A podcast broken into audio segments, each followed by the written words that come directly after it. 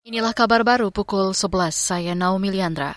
Saudara, orang tua Nofriansyah Yosua Huta Barat atau Brigadir J disebut akan menghadiri sidang terdakwa Barada Richard Eliezer di Pengadilan Negeri Jakarta Selatan besok.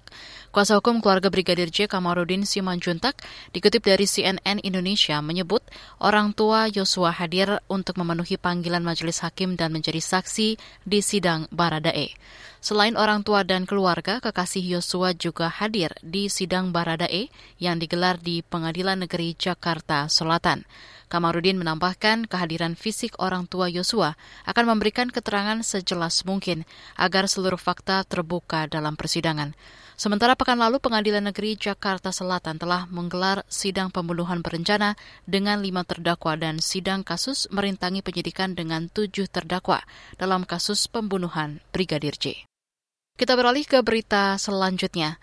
Expo Perdagangan Indonesia atau Trade Expo Indonesia 2022 mencatatkan nilai transaksi sebesar hampir 3 miliar dolar atau sekitar 46,7 miliar rupiah dalam kegiatan tersebut. Menurut Menteri Perdagangan Zulkifli Hasan, negara penyumbang terbesar dalam transaksi Trade Expo Indonesia adalah India, Jepang, Amerika, Malaysia, dan Mesir. Sedangkan 10 produk dan jasa ekspor yang tercatat transaksi terbesar selama ini memang masih didominasi apa yang selama ini terjadi. Satu kelapa sawit. Ya, minyak kelapa sawit. Andalan kita. Dua kertas dan produk kertas. Kelapa sawit itu 577 juta, kertas dan produk kertas 380 juta, Menteri Perdagangan Zulkifli Hasan menambahkan komoditas lain yang juga mencapai jumlah transaksi yang besar adalah produk pertanian, batu bara, makanan olahan, produk kayu, produk kimia, furniture, elektronik, dan peralatan listrik, serta rempah-rempah.